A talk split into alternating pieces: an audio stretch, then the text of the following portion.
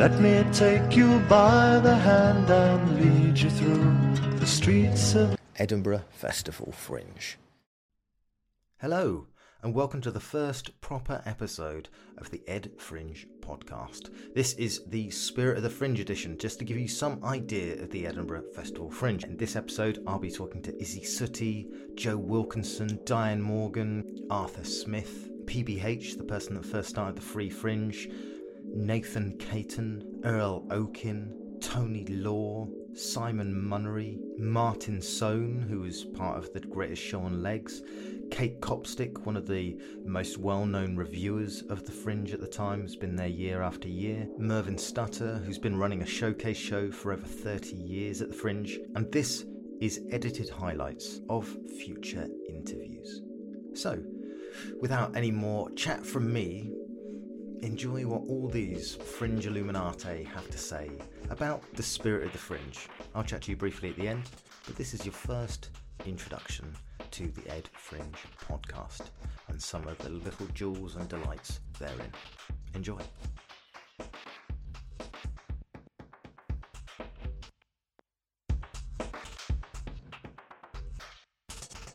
And I have to say, one year, that was where I fell in love with Jack Stanhope um, properly. I'd always, I'd always been an admirer. Uh, I love his stuff because I just love people who go for it. And there was what I can't remember what year, but he did a series of shows called The Unbookables, with all kinds of strange and weird people who considered themselves to be kind of unbookable. And uh, that, to me, is a, is a perfect fringe comedy venue. Nobody, nobody, in fact, as soon as I assume complete control of the fringe, no one will be allowed to use the, conference centre. No one will be allowed to use the McEwan Hall, which is opened again this year. Nobody will be allowed to use any venue which is more than about 300 seats. And if possible, comedy will only be seen in small venues like the Tron. Slightly smelly, very badly air conditioned, if at all. Uh, not, a, not a very great supply uh, of different kinds of beers, so people don't spend a lot of time at the bar. Ghastly smells on the way down the stairs, terrible toilets, but a very intense experience where you are close enough for the comic to spit at you. And in the case of Doug Stanhope and the Unbookables, there was a lot of spit. I just remember. Uh, um, uh, Scott Capurro was on the bill one night that I saw, and somebody got up and punched him. Doug Stanhope was basically being given all kinds of drugs by saddos in the audience and taking them all. And it was just, it's the kind of thing you never forget. You go and see some TV comic at the EICC, you're only going to remember it for five minutes. You'll probably remember mainly the ticket price. But the Tron, everybody should try and see a comedy show at the Tron I mean, maybe it is evolution. Once upon a time, there was the Edinburgh Arts Festival, which begat the Fringe, and now the Fringe, well, it begat free fringes and five pound fringes, and you know, uh, if you want to look to the future of the proper fringe, go to Peter Buckley Hill. Mm. Any of his, go to any of his venues again, like I say, like um, like the Tron, like even the caves, um, because there's always there's always the chance of finding your comic, and that's that's the best.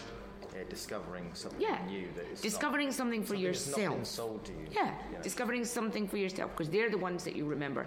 Um, again, just off uh, the Royal Mile, uh, there's St Mary's Street which joins up with the Pleasance.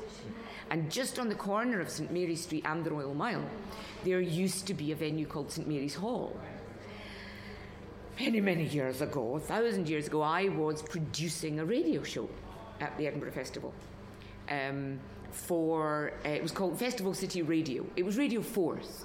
They used to split their wavelength during Edinburgh, and I produced a two-hour uh, radio show every morning every weekday morning. I know it was fantastic. I lost a stone and a half.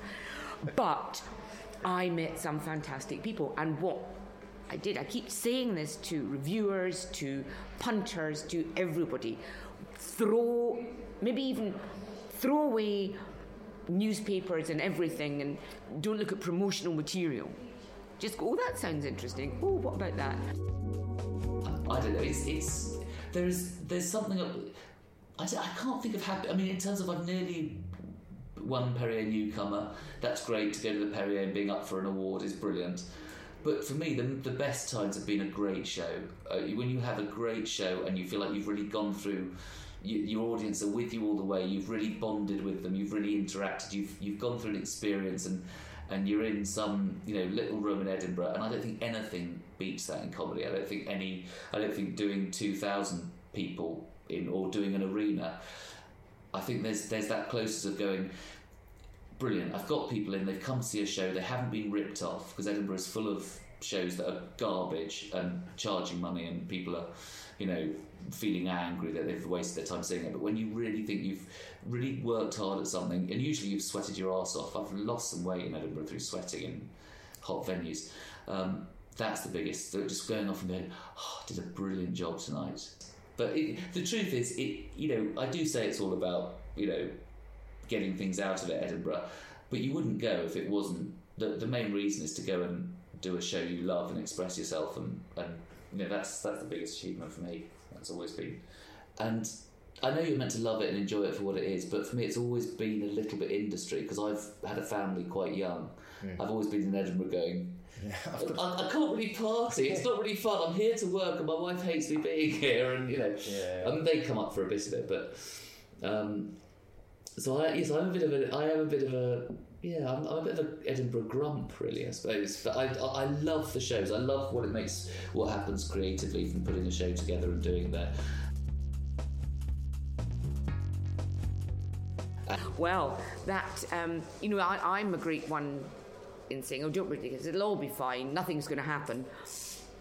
But then, uh, further along, past, I have to say, there's one place which I I have an abiding memory. As you're going along the the Cowgate from the underbelly, you go under the bridge, uh, avoiding the pigeon shit and the pee and all the other bodily fluids which you'll find there. Just on your right hand side, there's a pub.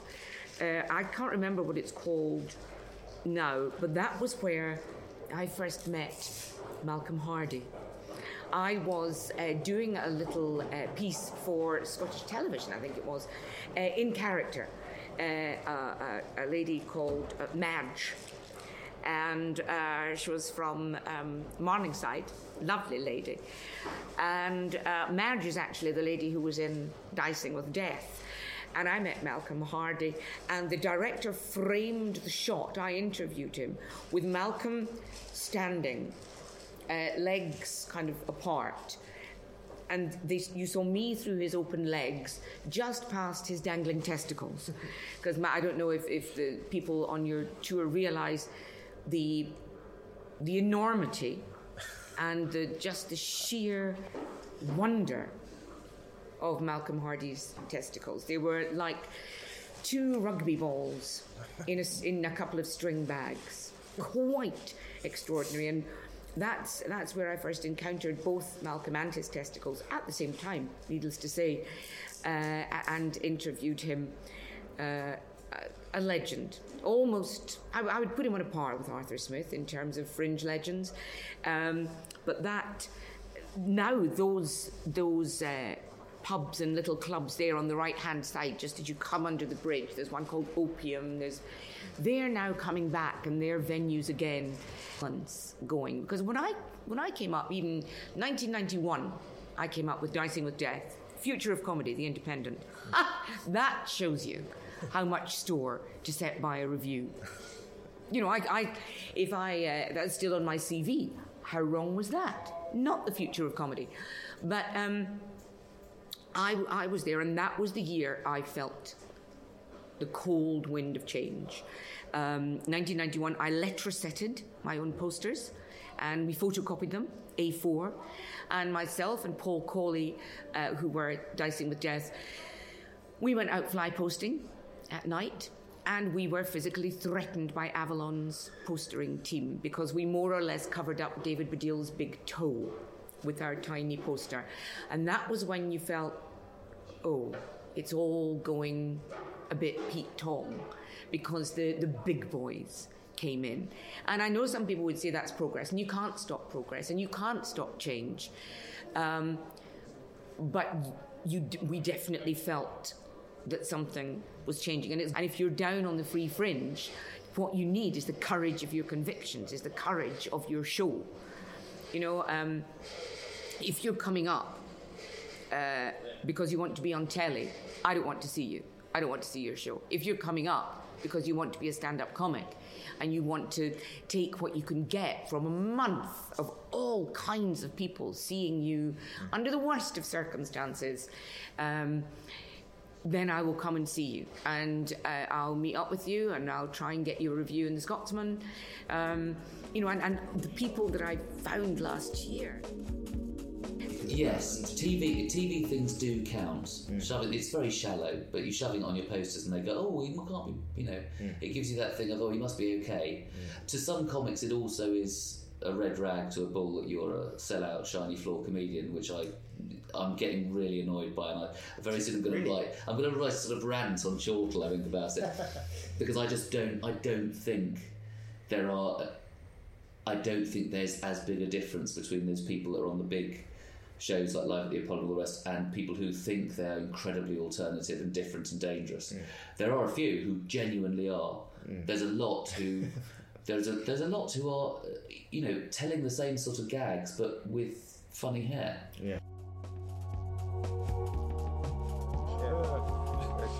I, I, didn't remember it was Tony Law. I just thought it was a space Elvis. You know, yeah. There's a lot of prejudice against space Elvises. I mean, a lot, some of it justified, of course. Yeah, they do. They come to our festivals, steal yeah. our jobs, uh, irradiate us. Yeah. But, uh, well, thank you very much, Simon. Well, my pleasure. Thank you very much. Thank indeed. you very. Um, we'll, we'll, drop you back at the station then. Thank you. It was. Uh, in a way, it was when I first, because initially when I went to it, you know, we were doing shows and joining in, and, uh, but this is when I began to think of just, you know, blowing it apart, doing utterly different things, doing things that, you know, you could only really do in Edinburgh. Uh, and that's what started that, and that's when the late night sort of started, which became a kind of little bit of a kind of cultish thing in it. And I still do because I did one last year, I think. I mean, although they're not quite the same, so I don't drink anymore or take the same number of drugs. So I'm, I'm never kind of as fearless as I uh, used to be, which is not bad. Looking back on it, it's a miracle I never fucking killed anybody. Is it? Was there was one incident I remember where I was standing on this thing, and I used to pay people. I spend money on this thing. It wasn't like a profit making thing. On, on, the night ones, I would give, I would offer money for someone to come up and take their clothes off and sing Scotland the Brave. So I got someone standing on a wall to it, pretty pissed.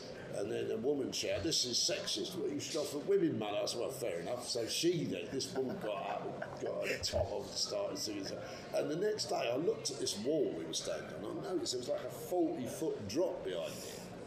And I thought, Fucking hell. I mean, these were pissed people, including me. It would only have taken, you know, someone would have died. And I'd have spent the rest of my life thinking, Jesus. I mean, I don't know if I'd have been done for manslaughter, I suppose not, because it wasn't, you know, I mean, it was their idea, but uh, Still, the gra- like the yeah, the I mean, it was dangerous. It was dangerous, and there was another time at St Giles Cathedral, so something named after Giles Brandreth.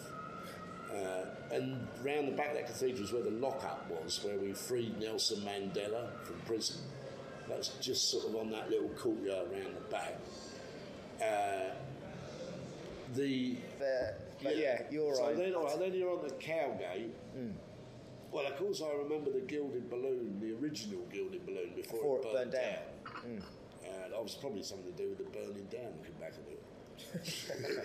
somehow, implicated somehow. I mean, that was the quintessential venue in its day, and that was at a time when the, the festival was big, but it wasn't so big that pretty much every comic used to uh, meet up at a gilded balloon late at night and there was a show on in the sort of theatre bit, but then there was the bar, so you didn't have to see the show but you just knew you'd meet all the other comics in the bar. Now there are too many comics, you know, you couldn't do that now. It wouldn't be possible, and anyway, it wouldn't. People wouldn't it. There's too many comics. You all film all in one fucking room. But then it was pretty much that was the that was the last time there was a sort of utter centre to the comedy side of Edinburgh in uh, and there were wild shows. I mean, it didn't used to. Well, I think it's the same now. The other guild. I don't find that's the same, but it. Yeah, the shows didn't used to end till 4 a.m. or something. I mean, it was insane. And there was some, you know, there was some fun nights down there. I tell you what, it would have it would have felt like a waste of our lives if we if we weren't so damn successful now.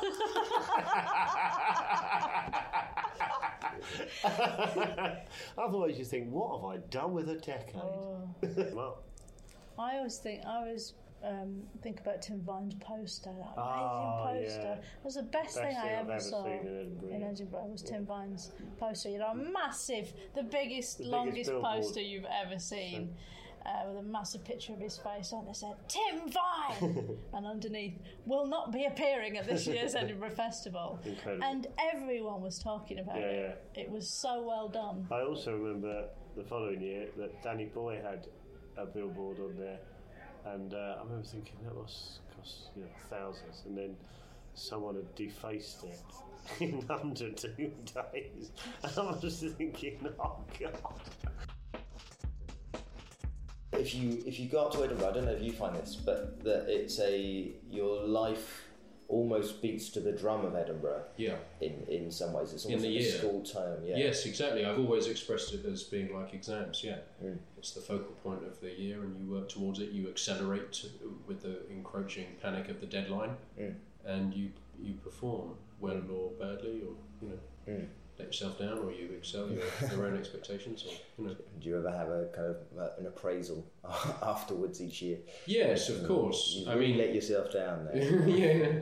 Uh, yeah, so that is sort of important. I try I always start with good intentions to go and see lots of shows, and I'm always glad when I've gone and seen something. But I'm not very virtuous. I think I'm quite. I get lazy, and I sort of feel like I don't want to sit in a black room. But that's a mistake. Whenever I go and see things, I'm always feel happy, and it's also very good to remind yourself uh, that other people's hours are full of hard work and so on, and stop You're getting too precious about your own because you.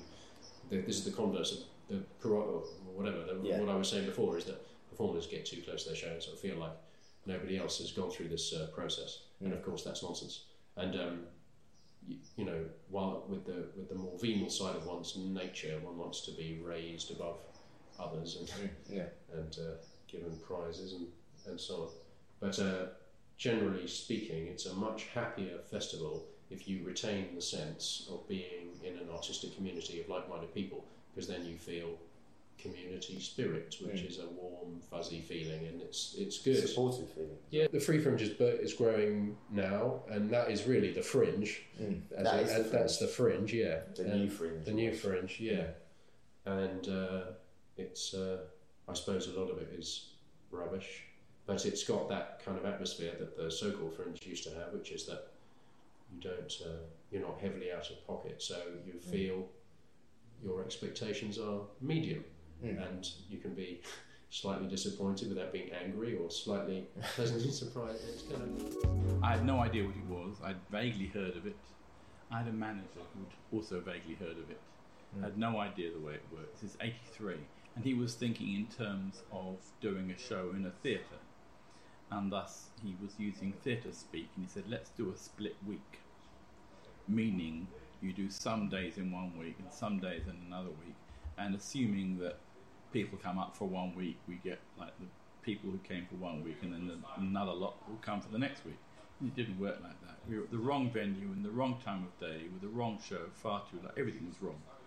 And I think my first audiences were 9, 11, and 4, or something of that nature. Pretty standard for the festival. Well, yes, but but in those days I could do something about it because in those days something wonderful existed. In fact, this was one of my favourite things at the Fringe, and needless to say, it doesn't exist anymore. It was run by the Fringe Society itself in what is now just known as Teviot Row, and it was called the Fringe Club.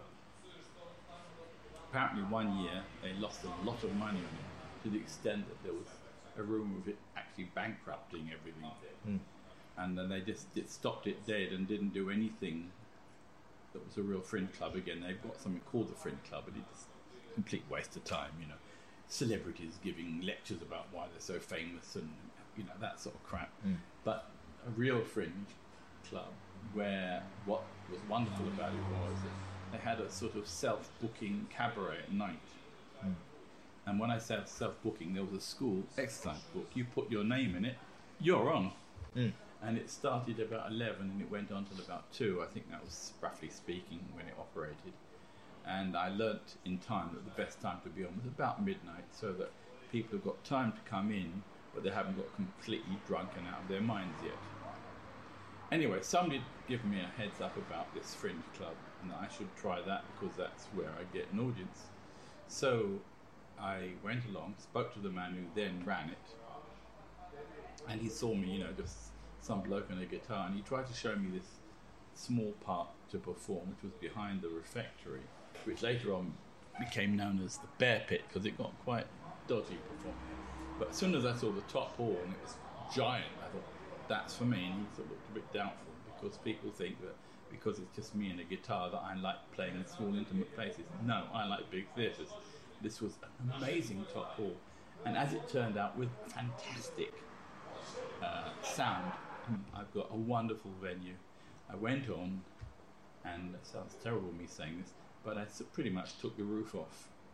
So my first four days, my my venue held 120. I remember. Hmm. My first four days at the Edinburgh Fringe ever went something like 11, 4, 9, 128. Yeah. and what went in between was the Fringe Club. Hmm. And in those days, you could do things like that. It was down to you and your talent and word of mouth. There was no real hype. There were no professional PR people. There were very few people who'd ever been on television. And it was, and you take chances. You go out and you try, I don't know, a Bolivian three flute ensemble one night and uh, a Bulgarian comedy sketch show another. You just didn't know. You just, and it was really cheap. It's like two or three quid a show. There were no showbiz values whatsoever, which cut your expenses down to a minimum. That's what. It's a fringe festival. Yeah. After all, you remember a fringe festival that means a festival not for people who are successful, not for people who could do a real festival, but people who weren't famous to come and show people what they can do, and people can go and see them or not. That's what a fringe festival is supposed to be. If you look at the history of it, in 1947 the Edinburgh Fes- Festival started, and one theatre company said to themselves, they've got all this stuff for all the rich posh people, what about us? And I think it was just literally one theatre company which went up there and did a play, and that was the Fringe, and that was how it started. By the time I did it, of course, the Fringe dwarfed the actual main festival. Um, what's it called now? Gilded Balloon. The Gilded Balloon, and the big one, which is always the big venue, The the one in George assembly- Street, the assembly rooms. Those three got together. They never were one company by any means, what they did was they marketed themselves together by running a vintage sort of pre-war bus, and you could get on literally get on the bus, which was a free bus, and you could go from one big venue to the other, hmm. like a big triangle, and it wouldn't cost you anything, but it immediately took you to the other three two venues, and of course, in so doing, avoided all the everybody else's venue. And suddenly, I remember they didn't to tell me for a long time, but it it I kept a little book of my ticket sales, and I'd already done the Fringe for about ten years by then, and it was amazing how year on year, Monday week two sold within two or three the same number of tickets. Tuesday we got a certain amount, and it was the actual graph. If you did that, was almost identical for year and year and year and year. All of a sudden, 92 hit. I think it was 92. Could be 93. I don't. Somewhere around there. The three big venues. And when I looked at my receipts afterwards, I found that everything was exactly the same shape in terms of the graph, but it had dropped by 30%. So they'd sucked a third of my audience out of my doors simply because nobody was bothering to walk anywhere. Okay? That's the first thing that went wrong. For her saying it to me once. It was, a, well, anyway, hmm. so one night, for instance, fresh faced American stand up, who obviously, as many American stand ups don't do, had done no research. Hmm. Thus, his first line turned out to be his last, which I'm sure he hadn't planned. Unfortunately, his first line was Hi, everybody, it's great to be here in England. oh dear. And he came off bruised and injured, still not knowing why it had happened, and I had to explain to him where he was. I mean, to anyone who hasn't been to Edinburgh, it is an extraordinary thing. And I think even now, uh, as someone who is sort of becoming part of the veteran territory of someone, you know, I'm not a Richard Herring who's done sort of 18 back to back shows, but you sort of, it, has become normal to me to expect uh, a large-ish town to be taken over for a month, and that I think the first time you do that is is extraordinary. That that you don't believe that literally every room, every venue, every shop, every church, every street is touched by this this this festival, and it it's it really shouldn't work, and I think it is unique and. Uh, even if you look at all these other uh, festivals, whether it's the Leicester Festival or the Glasgow Festival, which I've never been, I've been to the Leicester Festival a few times. It's not the same thing. It's you know just a lot of shows are putting on. This takes over right right down to obviously famously the the Royal Mile, which you're, you're I'm sure you'll talk about with just the street performers. I mean, it's like uh, having you know a, a Covent Garden in the middle of a fringe festival, Mm. in the middle of Back then, of course, there was the film and the TV festivals as well, which I think both have moved now. Well, that's the great thing about Edinburgh as well. Uh, it's coming from London, which is largely flat. Uh, I went to university in Manchester, which is very flat. I grew up in uh, Hertfordshire, which uh, is is pretty flat. And you suddenly get to Edinburgh, and you've got this this this this town that's on so many different levels and that's just visually aesthetically very interesting. And i got told something which i don't know is true by a friend of mine who went to edinburgh university. And he said the term skyscrapers was first coined in edinburgh. Everyone would say new york where, because if you're coming in the new town and you and you, you'll know if you come in the new town you sort of uh, if you're walking up towards the Mile, you come up these hills, and just before it then drops down below, down into Princes Street Gardens. Before then climbing back up to uh, the Royal Mile, where you have these sort of seven, eight, nine, ten story buildings, and they look like they scraped the sky. And this is where that, that phrase came from. I was told that may be, may be bullshit. particularly just the camaraderie and being around all the people you work with and i don't know it's, it was like um, just fun to socialize and have a social life Yeah. because most of the time you're just on the road Mm. so to see everyone's exciting i like that aspect bumping into people across town i enjoy that Mm. i like bumping into people Yeah.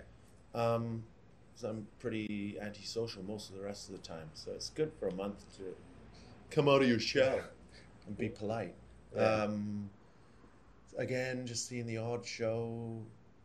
Um, yeah, my wife and I had a lot of fun in the Gilded Balloon. The best thing about the Gilded Balloon those two years was socializing. That bar on the roof, I can't remember what it's called. The, uh, the yeah, I know it's not the library bar; it's the loft bar. Yeah, Yeah. that was when everyone used to go there. Oh, it's just a lot of fun. Mm. Sitting outside on a roof with all your friends. It was, Yeah. fun. It was glamorous. Yeah.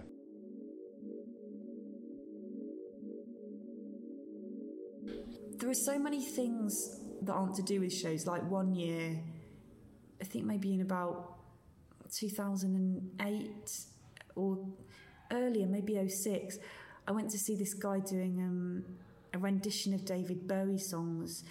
And um, he was a good singer, but he was quite sort of threatening. And he came out and was like, I love Bowie, so I'm going to do some of his songs. And then he was. Um, it was good. It was kind of like um, something that you'd never see anywhere else because he had quite a strong Cockney accent.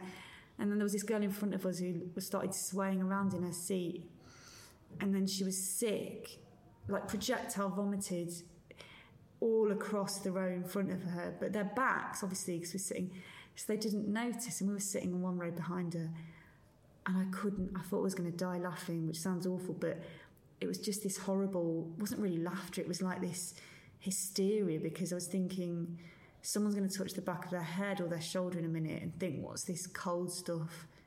on my and then that happened and then this sort of um, ripple went down the row the sick covered row.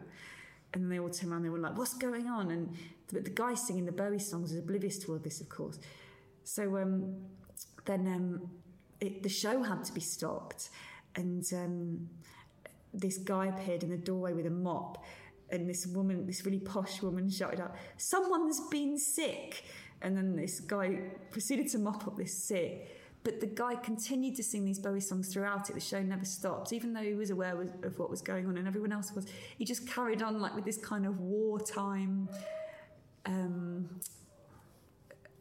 I don't know spirit.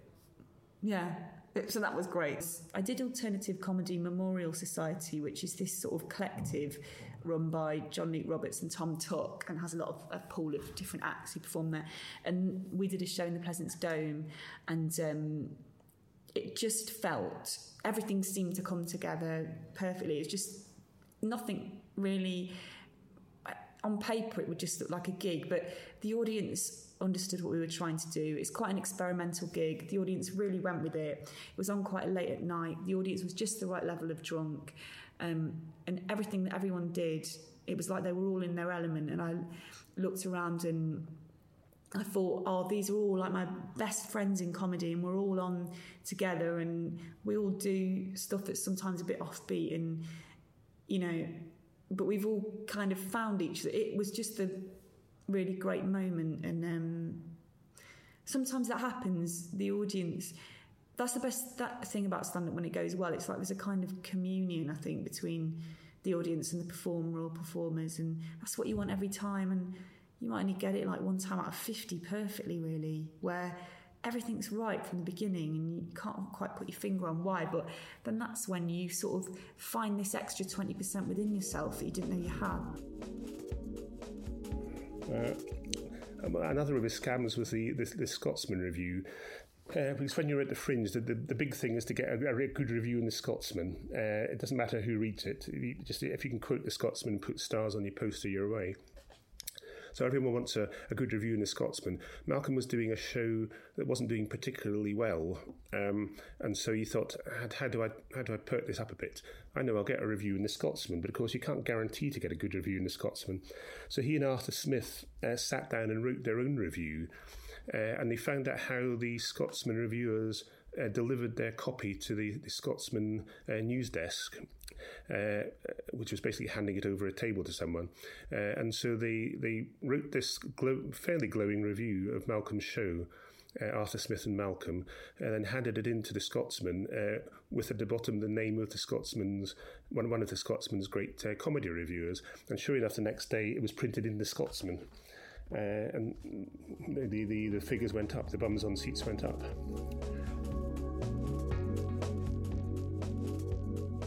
Charlie Chuck's an interesting comedian. I mean, the first time I saw him was on a, on a videotape because Malcolm Hardee and I were doing a show, well, the, Gong Show, the rip-off Gong Show for Noel Gay Television, and we were auditioning acts and looking for acts. And he'd sent in a, a, a VHS, and I watched the VHS while I was ironing, uh, and I stopped ironing because it was so bizarre. So I thought this man's completely barking mad. Uh, and so I had some dealings with Charlie Chuck. I took him up to Edinburgh for the first time, uh, and I think it was the first time he went up when I took him up uh, that he was on at a venue and he wasn't really used to the festival, so he wasn't used to the fact that you got very low audiences if you were unknown. He was totally unknown, and so he was getting sometimes you know two people coming in for a show, and he was getting very. Um, uh, depressed about this and thought he might go home. I had to go down to London for a week in the middle and, and told him, whatever you do, don't go home. You just play to the audience. Uh, because you don't know who's in the audience. It could be Steven Spielberg. That one person could be Steven Spielberg or, or his talent spotter. and he and he, he didn't go home. Uh, but one day he played to I think it was four people, uh, and two of those were were uh, looking for acts for the Vic and Bob show, uh, the Smell of Reeves and Mortimer, and as a result of that, he got I think two series with them, and that made his name with uh, the greater British public. Uh, and if, if, he, if he'd actually done the sensible thing and uh, given up playing to ridiculously small audiences, he would never have had that break. So um, I always say you, you have to play to anyone, uh, uh, anyone who's in the audience. If it's an audience of one, you don't know who that one person may be.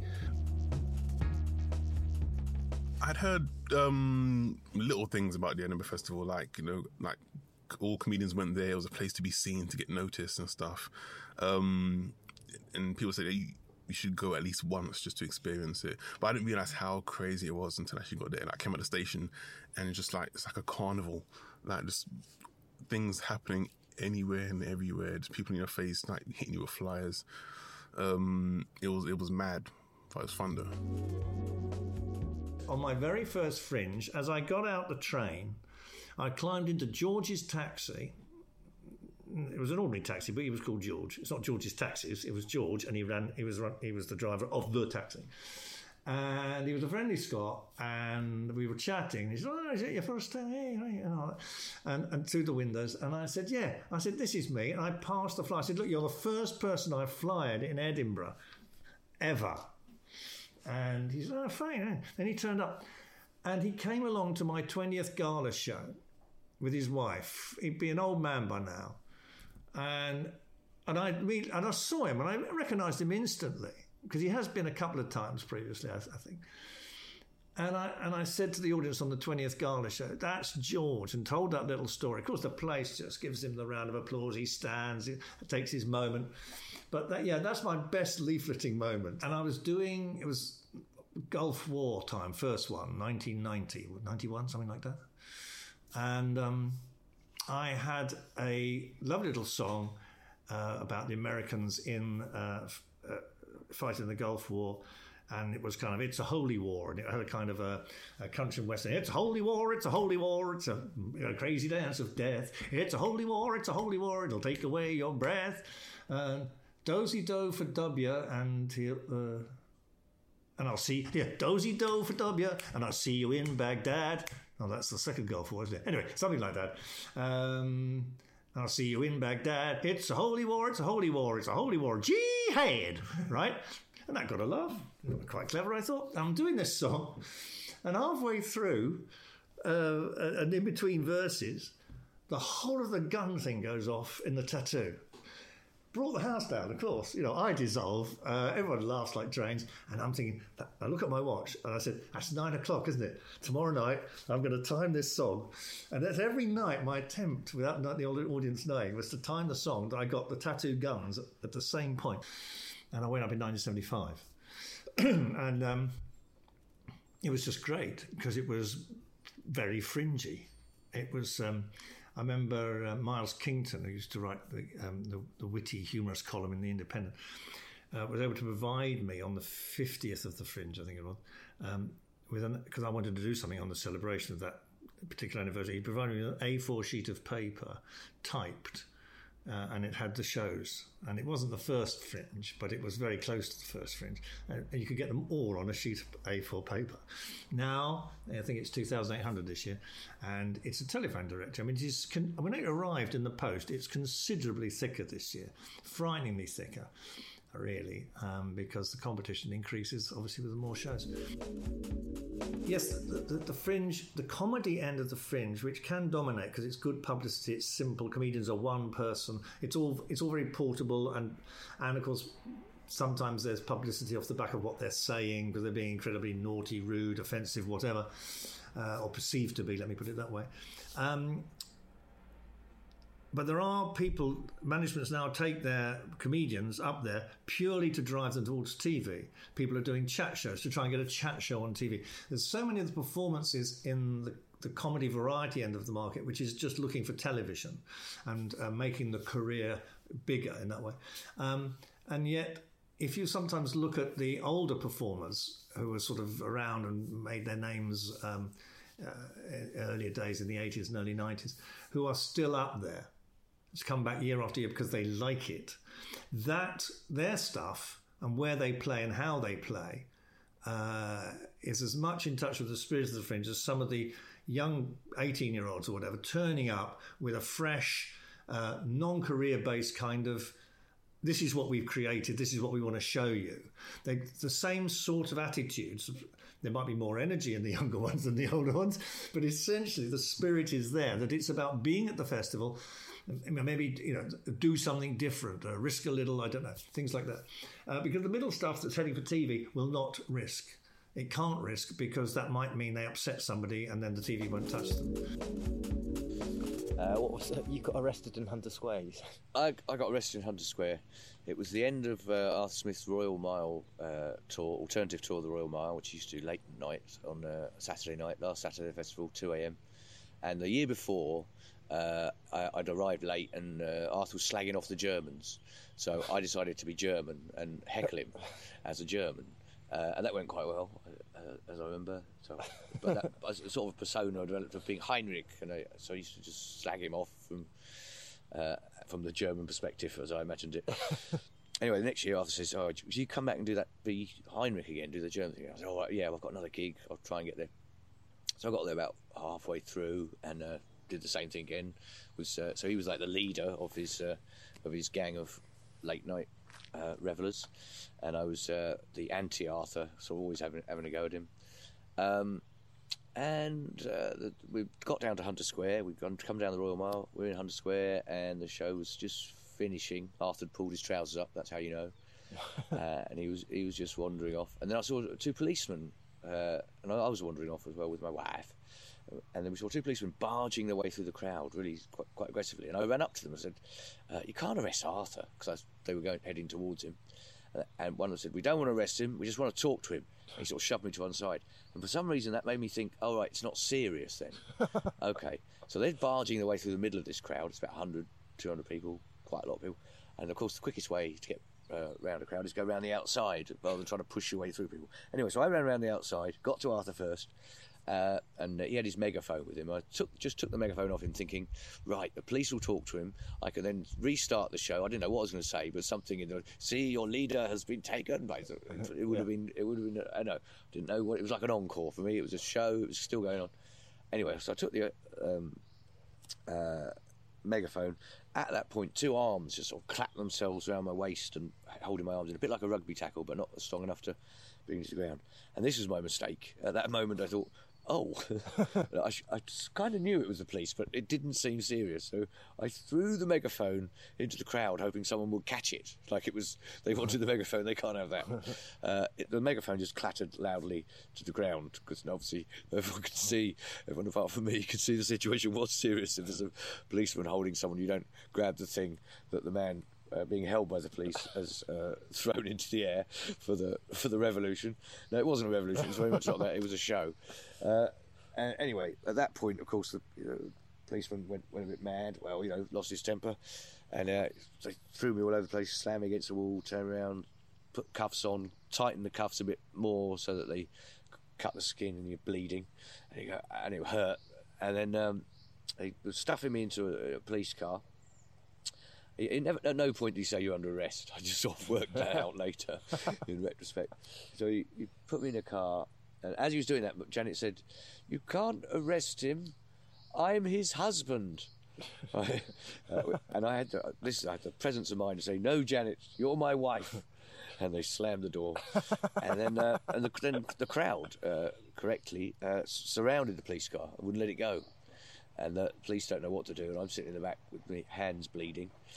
Uh, at which point, John Feely, a street performer from the old days, used to do a double act with Andre Vincent, I believe. Anyway, great bloke, uh, lives in Amsterdam or did. Anyway, he slides over the bonnet and goes, "Simon, what do you want us to do?" and I, I shouted through the window, "Can you get out of the way? They're just doing their job." Because I, I thought this is, I want this to end quickly. I want the cuffs off, and I thought, and then they drove us out, out of there. Uh, John Feely cleared it, cleared away. Oh, swan action.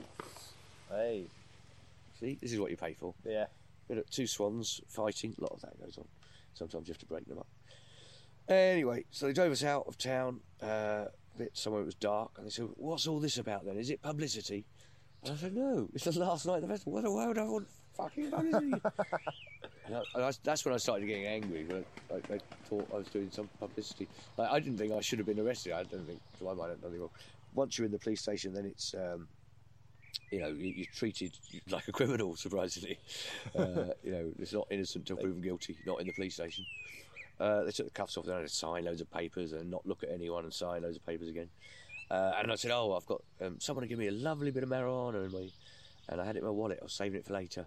Just, just type out a joint. So I've got some marijuana in my wallet. Anyway, because you've got in your wallet, that probably means you've got a load more up your arse. You know what it's like. You like to keep a little bit in your wallet, the rest stuffed up your arse for safety. Anyway, so that means they can take you to a cell where you have to strip naked, and there's no um, there's no cameras in the cell, which you're very well aware of. Whether you're in a place where there's cameras watching you and there's some sort of control. Anyway, so the bloke comes in with his rubber gloves. But he, did, uh, I just, I was beginning, I was losing my temper now, uh, and uh, It's quite a heckle. Yeah, it's quite a- yeah, I regret heckling now. There's a lesson to all heckling. You end up with a policeman's arm up your ass. No, but he didn't. He never did it. He, he d- decided not to uh, stick his hand up my ass. But he, you know, It was a threat. It was a visible. I it was could. just a p- part of crushing you down. I mean, anyway, then uh, six hours in in the cell. Uh, thought of a title of a novel. Did a press up, and uh, came out the next morning. And Arthur was there, but I, I did lose my temper after that. And then the the next night, I, couldn't sleep in the cell, and then afterwards I was kind of this boiling anger thing. And the next night, I was doing uh, my last show at the uh, Big Top on the Meadows, uh, the small Big Top. There were two Big Tops that year, uh, and they were demolishing the big Big Top and all the sort of infrastructure around it, uh, ready to you know. So my, I was the last show on. Uh, and as I was walking across the field, there was a woman walking towards me holding a Amnesty sash and a tin. Because I'd met someone from Amnesty early in the festival, and they said, uh, "Oh, if you could," uh, no, and I said, "I'll collect money for you, no problem. Just give us a sash and tin." And they sent it to a pigeonhole, which I didn't know I had until it was being closed. And so anyway, so that, so my show was entirely about what it's like to. I can't remember it at all, but all I did was go on and on about what it's like to be in a cell and how unpleasant that is and how awful the police are. and Are there any police in? I was very, very angry and just letting off steam in front of quite a lot of people. That was the end of my career, to be honest. But uh, I- I've carried on, nevertheless. No one notices. Uh, but at the end of it, I just collected money manically from every single person who was in my audience in this tin. And then I just carried on. I was just I had a sash, I had a tin. I went around collecting money for Amnesty manically. It was the most money Amnesty International ever had in one tin. Right? And the reason was because after about a couple of hours, I realised it was filling up with coins, and that. I didn't want any more coins. I want notes. Yeah. And so I went around all the free parties. I remember, and basically mugged people. To be honest, I remember holding this journalist from the Daily Mail by his neck, going, "I want notes from you, notes." And he, gave me notes. Everyone gave me notes. I was, I was gonna, and I ended up at five a.m. you had the passion to kind of. I was really Yeah. pretty much a big fan of Amnesty International that night. Uh, people were imprisoned wrongly for six hours, and I ended up uh, back at the police station where they arrested me. And I wanted to talk to the policeman that arrested me because uh, one of them was nice, the other one was uh, very unpleasant. Uh, anyway, oh, they're not on duty. Uh, right. So I was outside, just and a policeman arrived, and I was trying to get money off policemen with, as they got out of their police cars back at the police station, and obviously none of them were, were willing. And eventually, the, one of the men that had arrested me, the nice one, did arrive back. So they, they lied when they said they're off duty tonight, but they must. Yeah. So anyway, I ended up in the uh, foyer of the police station, just shouting at the camera. Uh, well, they abandoned it. They abandoned the front desk. They just they all went backstage. Were you Uh, alone at this time? Yes, yeah, I just, just, uh, I was quite fired up. I was trying to collect money for Amnesty International. I've got a sash, I've got a tin. Do you want to give some money to Amnesty? Do you know what it's like to be in a cell? You got any idea? Talking to the police about that. Yeah, that, was, anyway, they abandoned it. So I just ended up shouting at this camera for ages and ages. Eventually, this older uh, Scottish policeman who looked like Mr. Mackay from Porridge, except with a white white tash and white hair, he came out. He came out and walked towards me and said, You've got a license to collect money. a license? Have you got a license? I said, No. You've got no license. and then I realised, all right, I'm going to get arrested again at 5 a.m. I just don't want to. So I started backing away, going, Just you try it, son. just you. He's an old man as well. Just you try it, son. Just try and annoy him more. Then I ran, just ran, ran, and that was over. That's finished. He was waiting outside, though. Yeah. Good on him. with my Wa- wife. oh, was he waiting for you outside? Yeah, yeah. yeah. We came out, went back to his house, glass of champagne, dawn, great. Okay, nice. God bless him. And he came up and he was my, for the trial. I had a trial. Really? Oh, it was a pain in the ass. You say, okay. So I've got to fly up just to say my name in court, or you know somehow get there, and then um, well we drove up actually, and we got a ferry to Holland, uh, and then you, uh, you've got to get all your witnesses together, and fly them up, um, and uh, hire a lawyer. If you don't hire a lawyer, that slows down the court system. That's uh, annoys the judge even more. Mm. So uh, that costs you eight hundred quid, and uh, money to fly people up. What Cost a bomb, and it hangs over you for ages. And you know, and if you get done uh, guilty, then that meant you couldn't go to America ever. I had no desire to go to America, but the idea that I wouldn't be allowed to Yeah, yeah. because of this. So anyway, the court case. Uh, my, my lawyer was very good. He, he made mincemeat of the two policemen because one policeman described basically he was attending a riot, and the other one said there was some people milling about. That was the big difference. And the reason it turned out, which I didn't know, but why they were angry, or that one particularly was angry, someone had stolen his hat. Not, not, not one of us, not me, not anyone Just around. somebody. But that's why he'd lost his temper. Somebody was going to pay. Yeah. So he lost his Enter temper, Simon and he Munro. managed to pass that on Yeah. to me. Um, uh, and then, uh, and all my witnesses, uh, uh, you know, said more or less the same thing. You know, it was 3 a.m. There was about 100 people. Arthur, Arthur Smith, who's by far the best witness, but he did contradict everything all the other witnesses said. But he was totally believable. You know, it was 200 people. It was a police van, not a car. It was all the little details were wrong, but the gist of it, uh, of, of what happened, he got across very well. Mm. And uh, so, not guilty. I was uh, I delighted, absolutely delighted, and thank Arthur for supporting me for that, and uh, all my other witnesses, Ian Shuttleworth. Um, but and then afterwards, I said, "Well, so uh, will I get some of that money back then?" Or uh, no, not only that, but don't mention it on stage in Edinburgh, will you?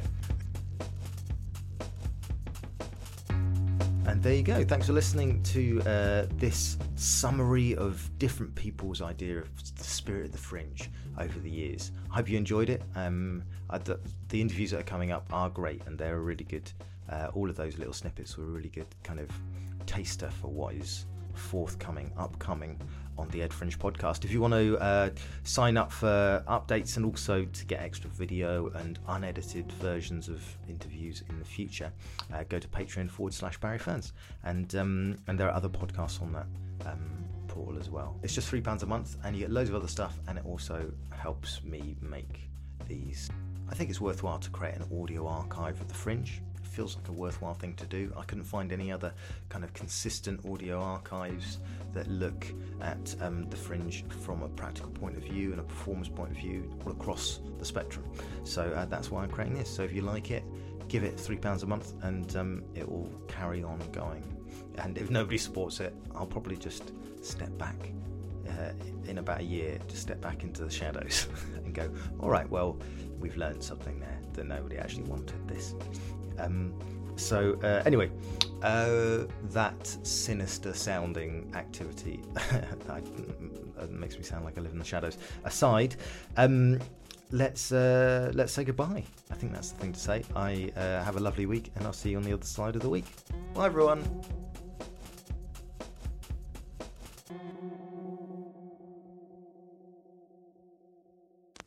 Join the Patreon. Join the Patreon. Ed Fringe Podcast. Ambient Tales for Traumatized Children. The podcast. The Barry Anthology. The Barry Anthology. Join it. Join it. If you like what he does, the poor Barry. From just £3 a month. all of them. Join Barry. Ambient Tales for Traumatized Children. The Barry Anthology. The Ed Fringe Podcast. Join it. Join it today. If you like Barry, support Barry. Be Barry's Peggy Guggenheim. Be a patron of the arts, of the Barry Arts.